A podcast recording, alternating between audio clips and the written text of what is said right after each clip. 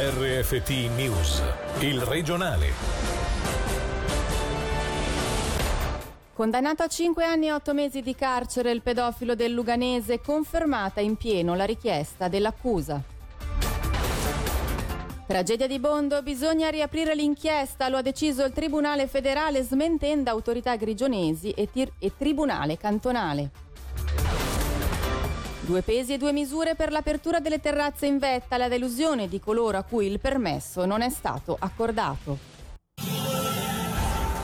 Buonasera dalla redazione di Radio Ticino, 5 anni e 8 mesi di carcere per il 49enne del Luganese, condannato per aver abusato sessualmente di due bambine, confermata dunque in pieno la richiesta dell'accusa. La difesa aveva chiesto un massimo di 4 anni. Per i dettagli sentiamo Selina Lomia.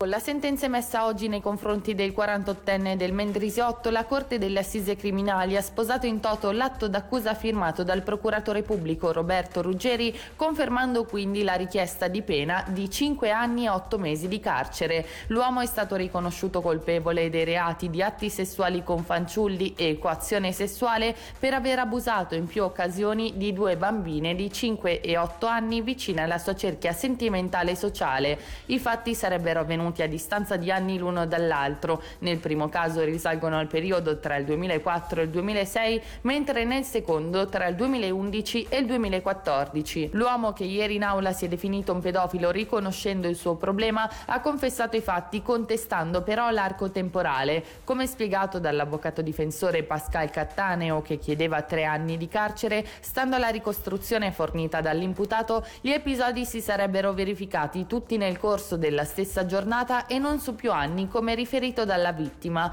lo riporta il Corriere del Ticino.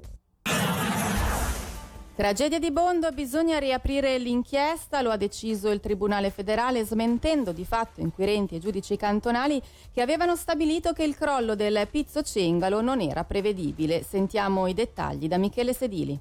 La sentenza pubblicata dal Tribunale federale impone alla Procura grigionese di chinarsi nuovamente sulle implicazioni penali della tragedia avvenuta in Val Bondasca il 23 agosto 2017. Otto, ricordiamo, gli escursionisti che persero la vita perché travolti da quasi 4 milioni di metri cubi di materiale che si staccarono dalla montagna. Come riporta la RSI, le autorità grigionesi avevano scagionato l'allora sindaca di Bergaglia, Anna Giacometti, e i funzionari del comune. Per loro il crollo della montagna non era prevedibile. Una decisione confermata anche dal Tribunale cantonale di parere diverso i familiari delle vittime che accusano le persone citate di non aver adottato le misure di sicurezza necessarie, in particolare la chiusura preventiva della Val Bondasca al pubblico e dei sentieri che portano alle capanne. Oggi infine la sentenza del Tribunale federale che, senza entrare nel merito delle colpe, stabilisce come le istanze grigionesi abbiano basato le loro decisioni su un rapporto stilato anche da alcuni degli stessi imputati.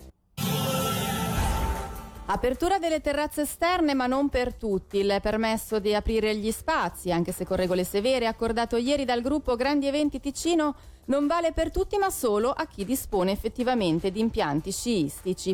Immediato dunque il malumore di chi non può far capo a questa possibilità, pur disponendo di servizi di takeaway.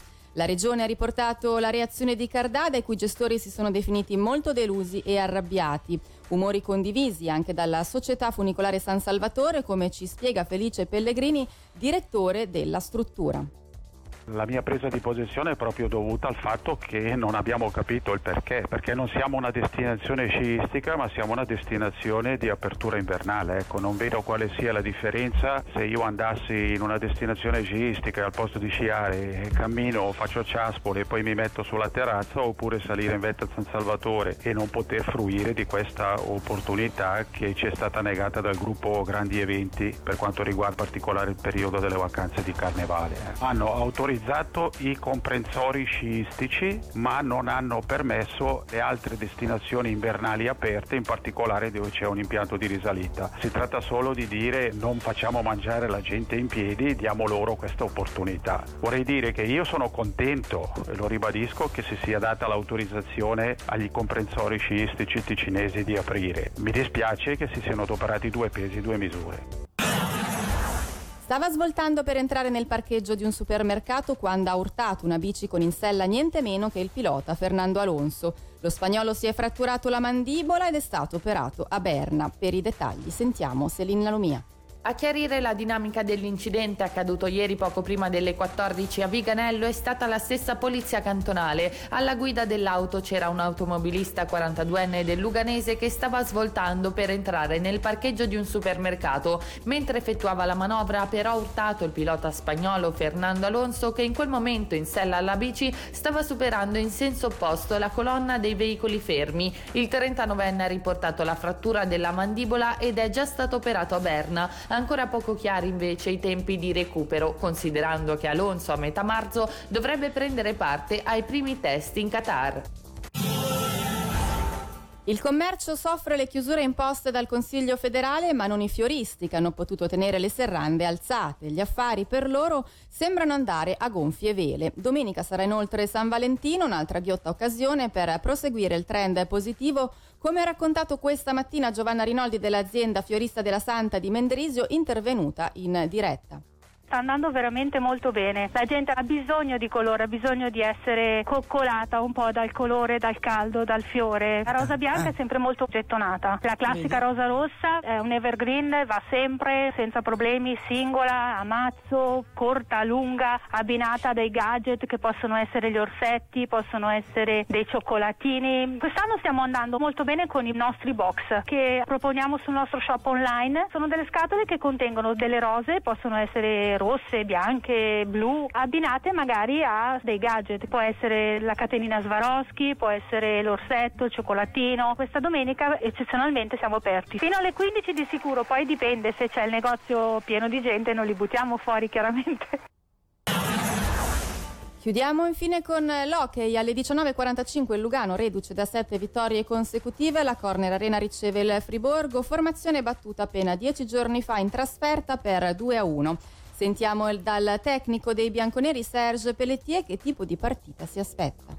Una partita molto combattuta, ormai il Friburgo praticamente nelle ultime partite ha soltanto perso contro di noi, allora sicuramente vogliono riprendere la loro rivincita. Possiamo migliorare il livello di power play, questo è un punto che possiamo fare un passo in avanti. Dopo ormai eh, se mi riferisco all'ultima partita a Langnau abbiamo preso alcune penalità non necessarie, questo ha rotto il nostro ritmo durante la partita, allora contro il Friburgo è un punto che dobbiamo migliorare giocare con molto più disciplina. E questa era la nostra ultima notizia dalla redazione. Grazie per l'attenzione. Buona serata. Il regionale di RFT, il podcast su www.radioticino.com.